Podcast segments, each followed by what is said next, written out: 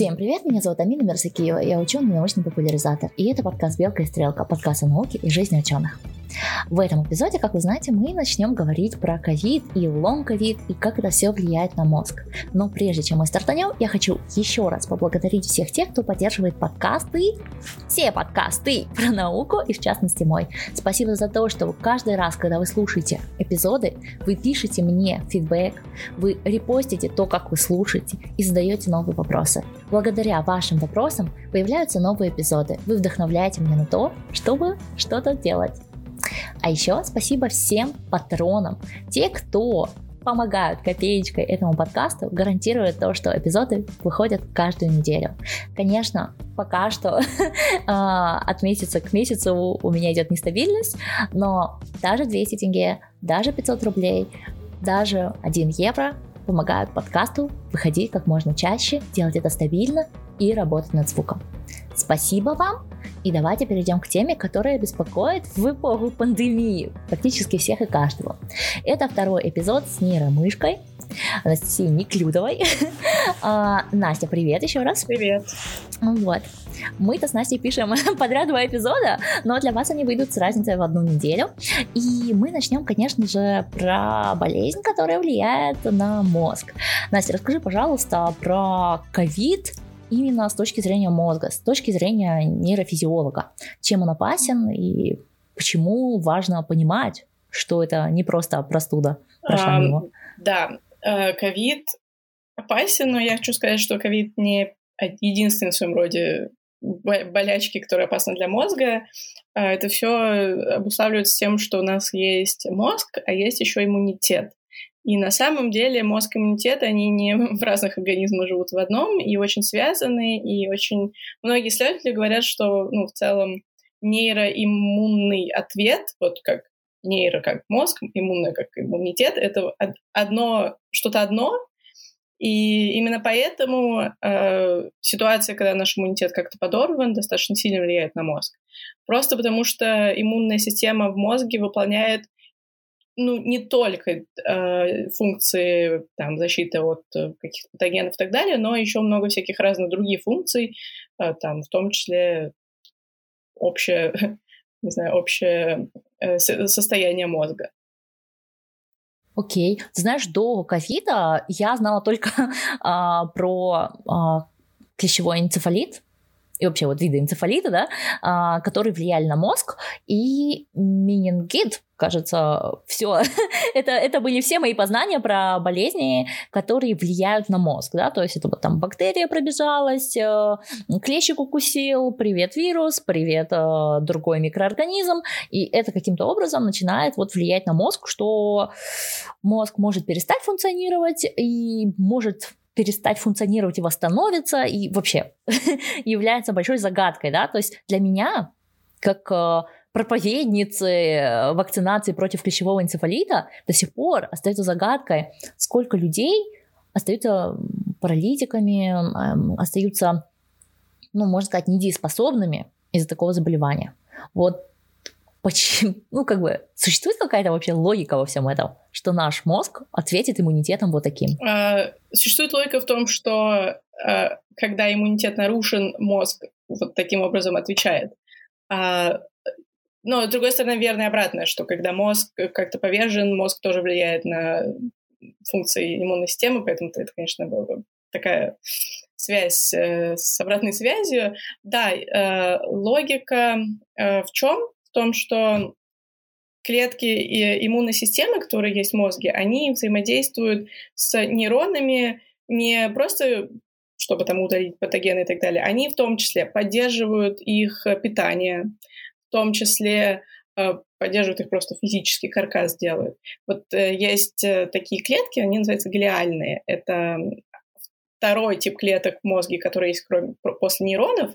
Вот они в том числе вовлечены в иммунный ответ, э, там сложный каскад реакций, который не важен особо. Важно то, что эти самые глиальные клетки, они много чего делают в мозг. И когда э, какой-то патоген проникает в наш организм, иммунный ответ э, каким-то образом там нарушен и так далее, он не нарушен, он проявлен, то в мозге возникает воспаление. И вот это самое воспаление, оно проявляется, может привести к э, проблемам с памятью и проблемами эмоционального плана и так далее. То есть тот же самый long COVID, долгий ковид, не знаю термин правильно по-русски, но long COVID, это вот это вот состояние, когда ты в в полном таком изнеможении достаточно долгий период после болезни. Не когда ты болеешь. Болеешь, понятно, там у тебя температура и вот это все неприятное, а потом, когда у тебя уже температуры нет, вроде как болезнь кончилась, ты все равно не можешь там так же существовать, как до этого. Это там, может быть, какие-то симптомы депрессии, память у тебя хуже появляется, концентрация или что-то такое. Это вот тоже связано с тем, что э, вот это вот нейровоспаление привело к тому, что мозг, э, какие-то процессы там в мозге поменялись, и мозг немножко по-другому стал работать. И это, конечно, серьезно. Мало пока научных данных таких четких, что вообще происходит после ковида, просто потому что мало времени прошло. Два года для науки это все еще мало. Но да, пока понятно, что последствия ковида, они ну, не, такими, не такие однозначные, как, возможно, казалось сначала, хотя, не знаю, мне кажется, что с самого начала все, казалось, что все достаточно серьезно. Да, и вот э, нет, э, оно казалось ученым с самого начала, что это серьезно, но всякие такие умники, типа меня, э, считали, что если просто мыть руки, то все будет хорошо. Представляешь мой шок, когда я поняла, что люди не моют руки? Я просто в шоке была. Я такая, в смысле, в смысле вы не мыли руки? в смысле, как это вообще? Это, мне кажется, пандемия очень много чего открыла нам друг о друге. Типа. Не говори. Это прям новый-новый такой виток в понимании человечества и понимании людей вокруг тебя, конкретно mm-hmm. твоего сообщества. А, возвращаясь к ковиду, ты знаешь, для меня было недавно открытием, вот буквально, да, то есть я довольно часто говорю о ковиде, для меня было открытием, что мы больше не можем экстраполировать данные из одной страны в другую.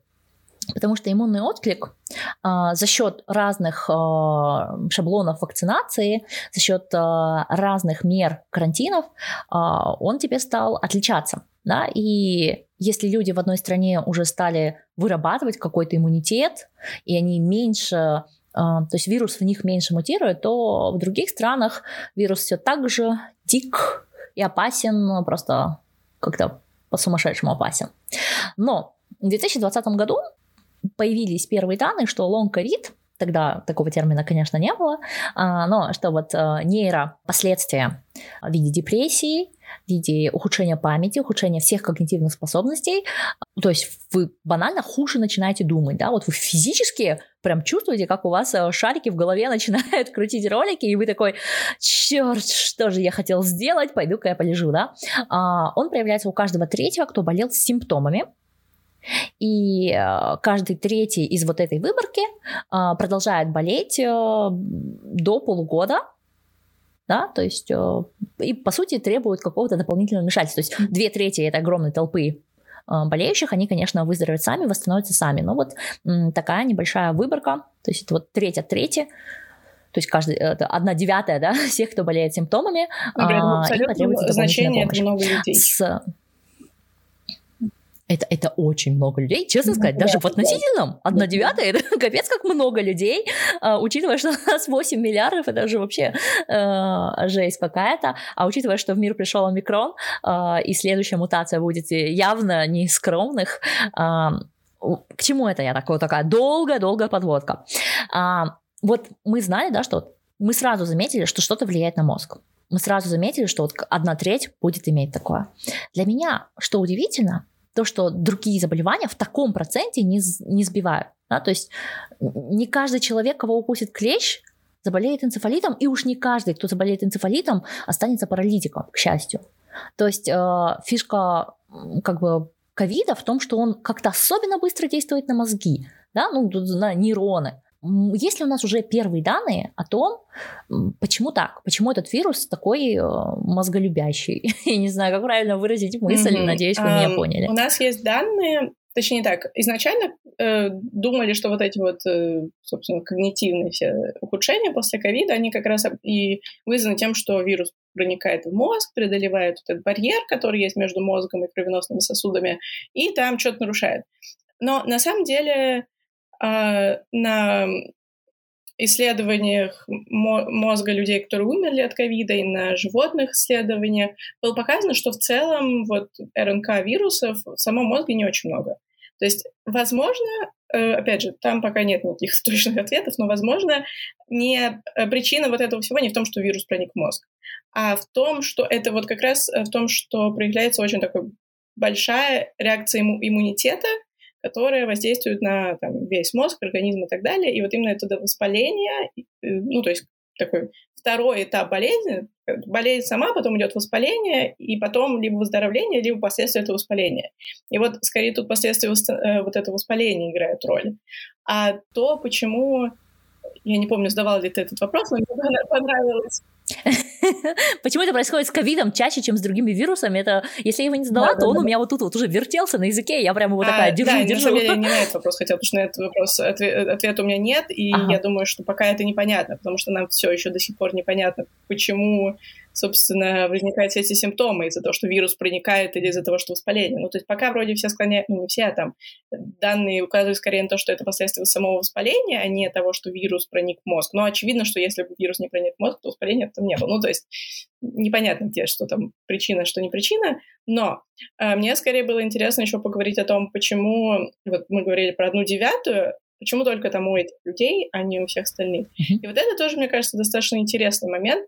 Э, почему у людей, во-первых, в целом достаточно разные реакции на ковид. Понятно, там первые штаммы нам первый, в первую очередь э, били по пожилым людям или людям в зоне риска, это понятно. Сейчас с омикроном там немножко, да, немножко все сдвигается. Но вот мне кажется, интересно было бы исследовать, и опять же, это вопрос, на который все еще нет ответа. Почему вот такая индивидуальная реакция на long COVID есть? То, что у меня, например, и у меня у самой много знакомых, которые ну, молодые, и у них есть вот постковидная штука. И в целом, ну, я думаю, я не знаю, кстати, статистики про эту одну девятую, какое там количество людей.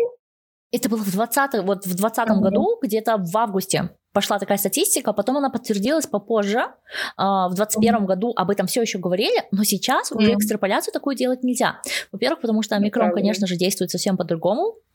А, а во-вторых, потому что мы уже теперь как общество стали делиться, mm-hmm. да, то есть более вакцинированная часть проявляет себя все-таки по-другому. И плюс, я вот не знаю, насколько это уже есть в исследованиях, а, но есть данные, что те, кто на антидепрессантах, как-то реже сталкиваются угу. с long ковидом, и это очень, очень mm-hmm. первичные данные. Поэтому я даже тебе даже статью эту искать не буду.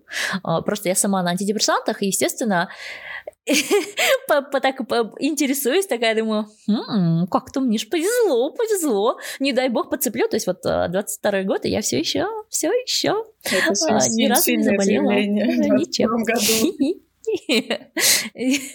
Да, в 22 году это прям молодец. Ну, довольно легко, если ты живешь иммигрантом в стране, которая сейчас э, хейтит всех э, азиатов и кричит «Go to China, вашу мать, go to China!» Вот. А, ну, не все так, конечно, делают. Вот. Но это реальность моей жизни, да, то есть у меня не очень большой круг общения, и чаще всего я общаюсь с деревьями, чем, чем с людьми. Выхожу, знаешь, там в лес такая, у немцы, слава богу, никого нет, никто на меня не кашлянет. Вот. Не к тому, что немцы плохие, а просто не тот момент, когда хочется заводить новых знакомых. Вдруг они руки не ну, моют. Да. Старые вот оказалось не моют. Да, потому что пандемия много нового о людях, об обществе показала, вот в том числе. Вот, хорошо. А, но я думаю, что по лонг-ковиду у вас а, будет эпизод, наверное. А это, скорее всего, такая тема, которая вы хотите. Да, мне что кажется, что это очень актуально и интересно, и как будто бы не хватает систематизации вот всех этих исследований, в том числе, о которых мы говорили, или еще каких-то, поэтому я надеюсь, что мы запишем это. Да. Ребят, если все будет классно и все пойдет по плану, а такое происходит, знаете, через раз, то в инфобоксе к этому эпизоду вы найдете ссылку на эпизод про long COVID в подкасте Насти и ее подруги. Даша, да, правильно же? Я имена, простите. У меня не было ковида, но у меня просто именной склероз. Вот есть такая болезнь отдельная, именной склероз. А, итак, лонг ковид будет более детально освещен э, в другом подкасте. Обязательно захотите, послушайте и поймите, что иногда научные подкасты могут быть не такие ржачные, как мой, а быть более серьезными и более ответственными. Вот. Но так как мы подкаст ржаной, мы продолжим, ржачный, да, мы продолжим наше э, веселье. А, итак, long COVID, э, окей, более-менее понятно. Как думаешь, у кого чаще он бывает, у мужчин или у женщин?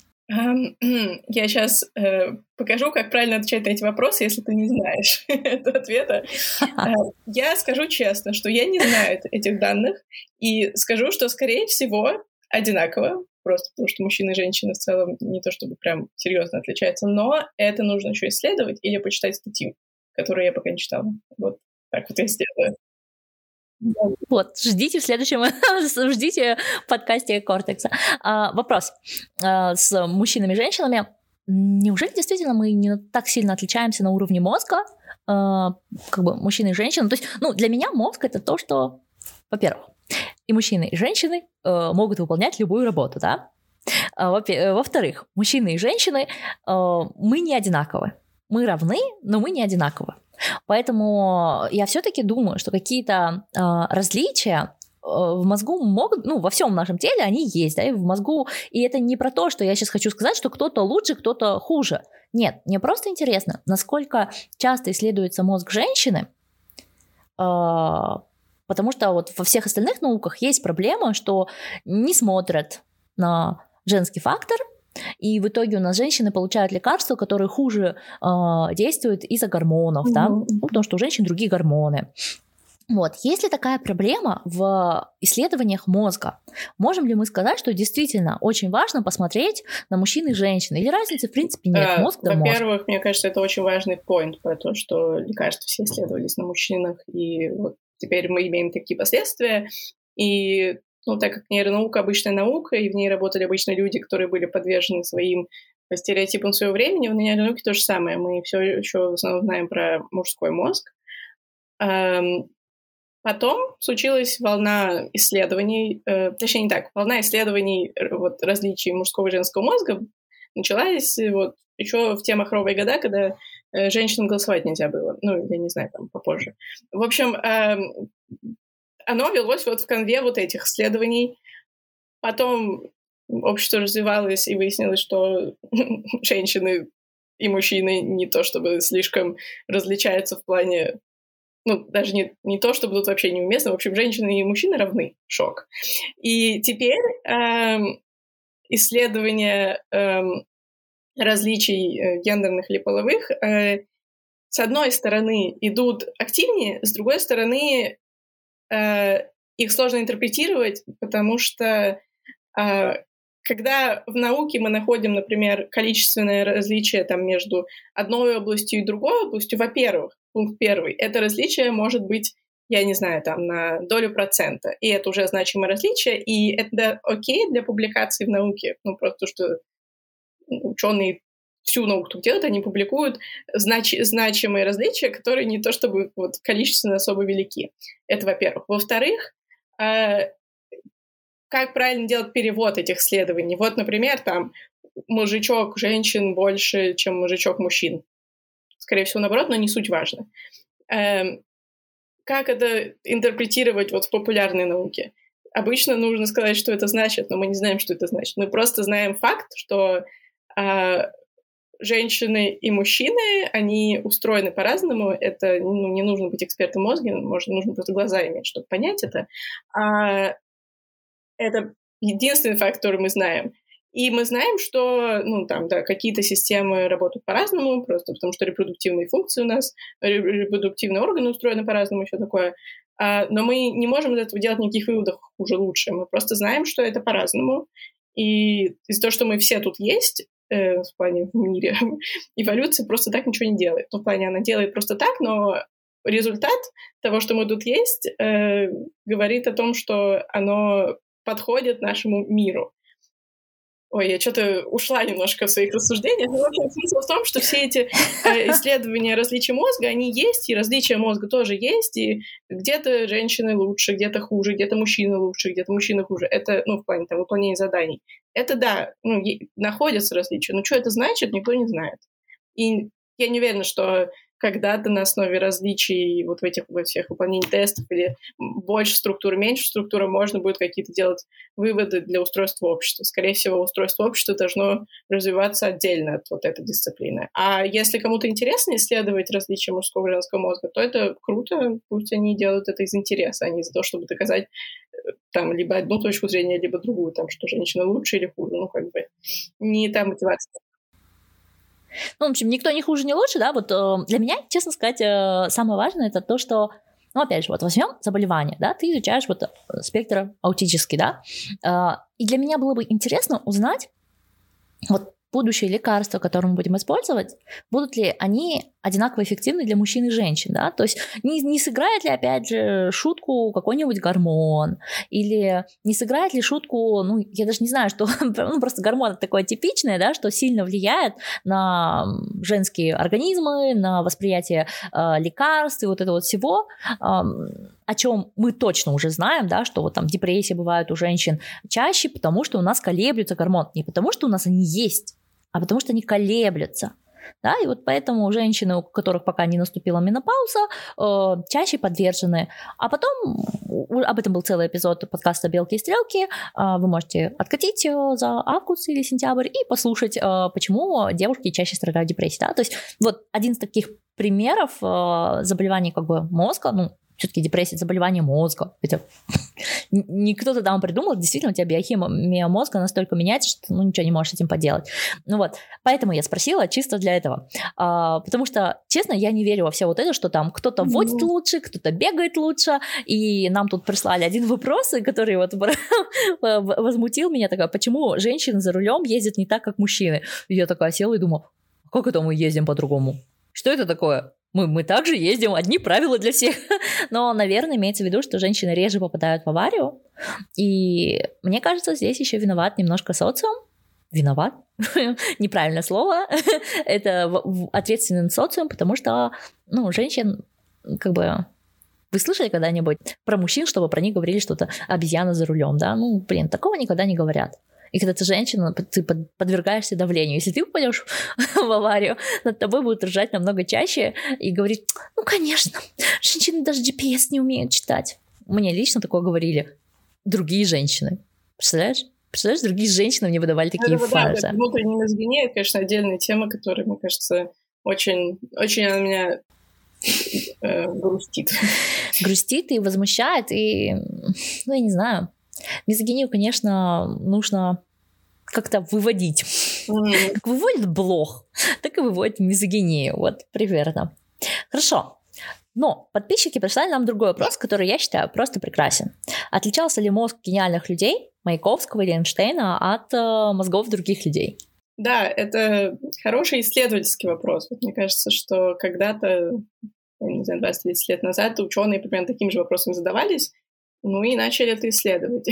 И, в общем-то, там известная история о том, что мозг Эйнштейна меньше, чем средний мозг. А еще чей-то мозг... Мозг, мозг Ленина. Ленина еще меньше. На 50 грамм меньше, чем Точно, стандарт да, по тем временам был. И это я прям в школе запомнила, такая, Ничего себе! То есть из-за того, что Ленин меньше стандарта, все остальные должны были понизить стандарт. Да, Это было мое возмущение ну, в восьмом классе. Понятное. Да, а, Поэтому э, по размеру нет. А по размеру нет, э, по анатомии тоже нет. У нас у всех есть одни и те же зоны мозга, э, и если они там и различаются, то это просто потому, что у нас у всех мозг чуть-чуть отличается друг от друга. Скорее всего, э, гениальность людей кроется не в мозге, она кроется в эм, их биографии и стечение жизненных обстоятельств. Поэтому не думаю, что нейронаука сильно поможет э, здесь ответить на вопрос, почему люди становятся гениальными. Скорее всего, она может помочь ответить на вопрос, бывает ли у кого-то предрасположенности к каким-то деятельностям или нет. Э, скорее вопрос, ответ на вопрос «да», но это не панацея, это не всегда значит, что если у вас есть предрасположенность к математике, вы будете великим математиком, а если у вас нет ее, то вы не будете. Ну, то есть, скорее всего, есть какие-то предрасположенности генетические определенные, но э, как они в социуме проявятся, это уже зависит от многих факторов. Для меня было, наверное, таким откровением января, то, что ваши оценки в школе зависят все-таки от генетики, а, да, то есть не на 100%, но видно какую-то тенденцию а, в генетике и в результатах в образовании. И вот такой момент. Я читала, и кажется, даже у тебя читала, что процент вот этого, вот этой зависимости от генетики, он меняется с возрастом, во-первых, у меня вопрос, он увеличивается или уменьшается, да? То есть я в детстве больше сама собой или, или с возрастом больше самостоятельный человек, который отличается от своих родителей, которые наградили меня вот этими прекрасными генами, вот. И опять же, вот про вот эту гениальность, да, про то, что можно ли это исследовать в мозгу, как можно сломить ход истории и сломить вот эту генетику заложенную и стать гением на ровном месте. Ага, два вопроса получается. Во-первых, первый вопрос про то, как э, изменяется степень наследуемости там какой-то черты, ну давай там школьные оценки, а с возрастом.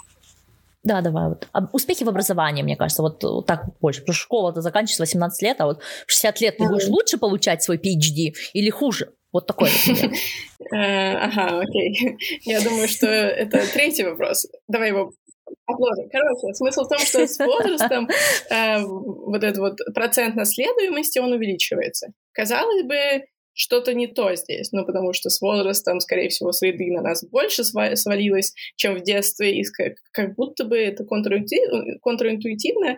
И, ну, в целом исследователи, ну, одни исследователи объясняют это тем, что мы, грубо говоря, не среда на нашу генетику воздействует, а генетика на нашу среду воздействует. То есть, если я, там, не знаю, лю- люблю ходить пешком, то я в какой-то момент понимаю, что я люблю ходить пешком и, и хожу больше. И в таком случае вот эта вот наследуемость моей любви к пешим прогулкам, она увеличивается. Просто потому что я чуть-чуть разбираюсь в себе, понимаю, что мне нравится, что не нравится, и обычно нам нравится то, что у нас лучше получается. Ну, это несложная психология. А, и вот из-за вот этого понимания себя мы, собственно, немножко выстраиваем среду, э, бы исходя из того, из наших каких-то э, способностей, э, способностей, предрасположенностей. Это первый тезис. Второй тезис важный, что это все возможно в благополучном обществе в том обществе, в котором есть выбор. Ходить пешком, а, гулять э, в парке или ходить пешком вдоль, я не знаю, там каких-нибудь заводов на этот самый завод каждый день. А, поэтому вот эта вот а, закономерность того, что наследуемость увеличивается с возрастом, она актуальна для развитых стран. Если, стран, если мы говорим о странах, где уровень жизни маленький, то там среда гораздо больше э, несет, э, играет роль. И, собственно, поэтому э, чем лучше среда, те, чем э, лучше развитие общества, тем больше у людей есть возможность проявлять все свои предрасположенности генетические. Ну, грубо говоря, если вы э, предрасположены к полноте, но живете в стране, где ничего есть, ну, вы вряд ли станете полным, только если вроде, да, пол, пол, полным от да тоже можно. Да, да, да. Вот. Поэтому, ну, это другой механизм. Это не то, что вы там... Это другая полнота. Mm. А, так, еще был какой-то момент, я забыла, о чем мы говорили. Нет, вот возраст, э, когда, как он ухудшается, да, а, вообще сама логика вот этого, она, она меня немножко... Ах, просто я считаю, да, что образование — это социальный mm-hmm. лифт, доступный каждому. И я пришла из страны, и из такой среды в своей стране, где если бы у меня не было возможности выгрызать себе образование, то вряд ли бы я прыгнула туда, где я есть сейчас. Да, то есть мое, мое э, качество моей жизни настолько бы не улучшилось. Есть люди, конечно, которые добиваются такого же улучшения без тех потуг и образования. И вот меня очень сильно вот в этой зависимости генетики, оценки от генетик от генетики смущает, что как будто это лишает тебя возможности, да, то есть Мы все говорим, да каждый может уехать и учиться в Кембридж. Во-первых, не каждый.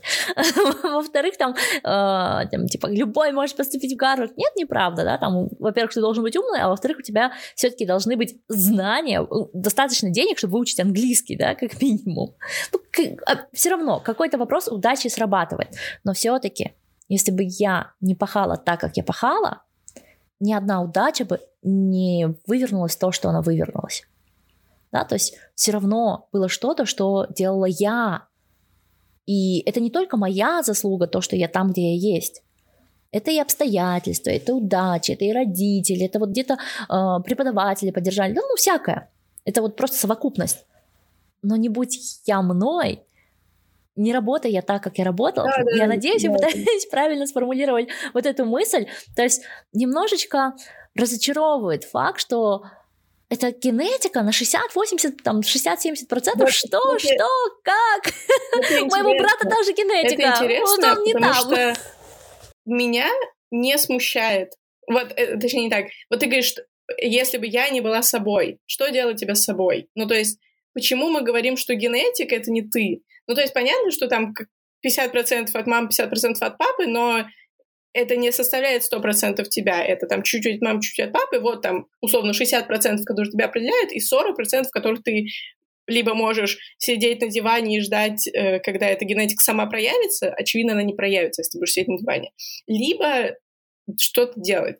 Ну, то есть, мне кажется, что эм, мне просто почему кажется, что важно понимать, что генетика тоже влияет на нас. Это как раз эм, Точнее, не так. А почему важно иметь в виду, что на нас много факторов влияет? Как раз вот продолжая твою э, речь о том, что ну, не все могут в Гарвард поступить вот так вот. Нет, это не так работает. Неспроста это, вот эта вот система меритократическая, неспроста она э, выстроилась в то, что, в то, во что выстроилась, что у нас там, не знаю, 10 10% э, населения зарабатывает 90% бюджета мирового. Ну, в общем, к сожалению, э, мир многогранен, и если вы просто будете пахать, во-первых, э, это, это хорошо, но надо пахать там... Короче, хотела какие-то информационные речи, но... Да, ну, не важно. Это философия. Я к тому, что мне кажется, важно понимать, что у нас и есть и генетика, и случайность, и среда, в которой ты вырос, и вот это все в таком миксе, и одно друг, другого нельзя делить. Нельзя сказать, что генетика никак не влияет, но это не так. Нельзя сказать, что среда никак не влияет. Это, я думаю, что это более опасное заявление, чем то, что генетика не влияет. Но, тем не менее, так тоже нельзя говорить. А, вот, в общем, да. Нет, то, что среда влияет, это, по-моему, очень-очень очевидно, и я не знаю человека, который бы с этим не согласился. Но вот генетика, я не была готова к тому, что она влияет настолько. 60%, на мой взгляд, это просто огромедное число, да, это вот прям очень близко к фатальности, что, что типа ты родился, и вот э, твои гены уже определили, будет тебе Гарвард или не будет. Ты же рождаешься, ты не знаешь, что они, что твои гены определили. Если бы мы рождались, у нас была бы э, инструкция по жизни, которая содержала последовательность нуклеотидов, и ты ее почитал, так, ага, завтра мне нужно пойти э, поучиться на юриста, то это один мир. Но мы живем не в таком мире. Мы рождаемся, мы знаем, что у нас есть гены, но мы не знаем, что это значит и мы просто живем нашу свою жизнь. Мне кажется, что на качество жизни тот факт, что у тебя, у тебя там генетика много чего определяется, вообще никак не влияет. Ну, то есть я, например, знаю, что много чего определяется генетикой, и принимаю это, и никак это на меня не влияет. Я абсолютно счастлив жить свою жизнь. А тебе не кажется, что это немножко фатально? Ну, то есть it's okay, да, что у меня там глаза карие, волосы кудрявые, и выбора тут особо не было, потому что и мама, и папа кудрявые, да, просто по-разному, да. А, практически стопроцентная была вероятность, что и я, и мой брат будем а, кудряшки, ну, там, 90, хорошо. А, но во всем остальном, да, мне меня такое ощущение, что как будто у меня собирают право выбора. И сегодня мы не можем прочитать, какие у нас гены, к чему они предрасположены. Но наука так классно развивается. Наверное, я немножечко опасаюсь того, что однажды мы не станем, конечно, как в кино, да, там родился, тебе сразу сказали, о, не, он умрет в 30 лет и не освоит чтение. Нет, такого, конечно, не будет. А, но Черт! Раз ну, это во-первых, мне кажется, важно понимать, что все вот эти вот закономерности, там, ген, что один ген связан с тем, один с- ген связан с тем, это исследования на огромных выборках. Там, в некоторых генетических исследованиях миллион выборка. И мы видим тенденции там, но это не значит, что мы можем вот просто так вот прямо переносить на конкретного человека. Э, Скорее всего, если вы сделаете генетический тест и узнаете там предрасположенность к Альцгеймеру или что-нибудь такое, это будет маленькая вероятность. И на самом деле она не особо чего, ч- добавит вам информации о вас. Это во-первых.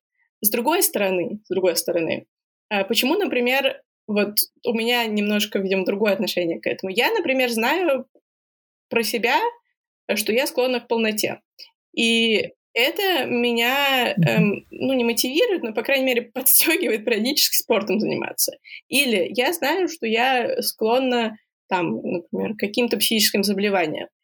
Я чуть больше уделяю внимание своему психическому здоровью и состоянию.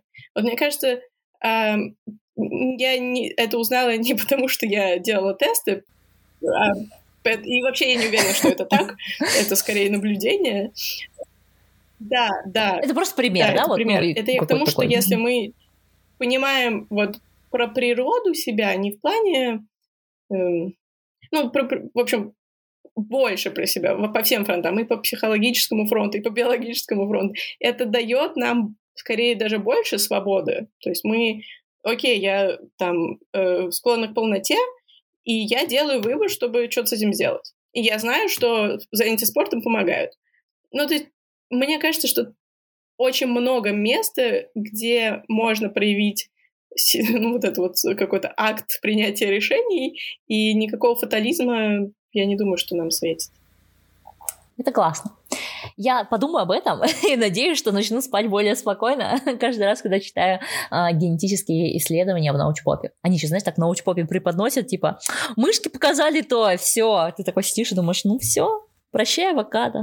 Наша дружба была такой прекрасной, но, увы и ах, мышки тебя не переносят, и мне тоже противопоказано. Вот, ну, это ипохондрик вошел в чат. А, я думаю, что на этом мы закончим тему. Я надеюсь, что если вы умудрились каким-то образом не влюбиться в нейромышку, э, это так называется блог э, Насти, с первого раза, то сейчас вы точно влюбились. И я надеюсь, что вам все еще интересно узнать про long COVID. Обязательно проходите, слушайте. Ссылка на эпизод про лонг-ковид появится в инфобоксе этого эпизода а, сразу же, как он выйдет. А, То есть мы надеемся, Да, что он да, будет до этого эпизода, но жизнь такая штука, да, нельзя, нельзя ничего гарантировать. А, Что я хочу вам сказать? Дорогие слушатели, во-первых, проявляйте заботу о себе. А, Мы уже выяснили, что здоровье мозга зависит от того, насколько сильно вы заботитесь о себе. Во-вторых, распространяйте а, умные подкасты, умные блоги, умные ютубы. Вы могли зайти и посмотреть, как я для вас постаралась. Смотрите, такие красивые губы. Эх. А, Кто не видел, зайдите просто посмотреть. Вот. Видите, у меня есть свидетель. А, Вот. А Заходите на YouTube а, подкаста «Белки и стрелки», репостите нас везде, где вы можете. Пожалуйста, оставляйте комментарии и фидбэки. Если вы на платформе Apple Podcast. Очень круто будет, если вы сможете там оставить комментарий, как вам понравился этот эпизод. Я надеюсь, что вам понравился. Вот. И присылайте идеи для новых эпизодов, что интересует вас в мире современной науки, что бы вы хотели узнать, разобраться в, каком-то, в какой-то теме. Конечно же, я постараюсь э, это каким-то образом раскрыть. Вот. Мойте ручки, проветривайте помещение и спите хорошо. Всем пока-пока! Пока. There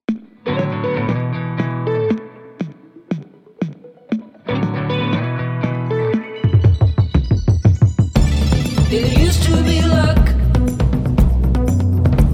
You used to be funny.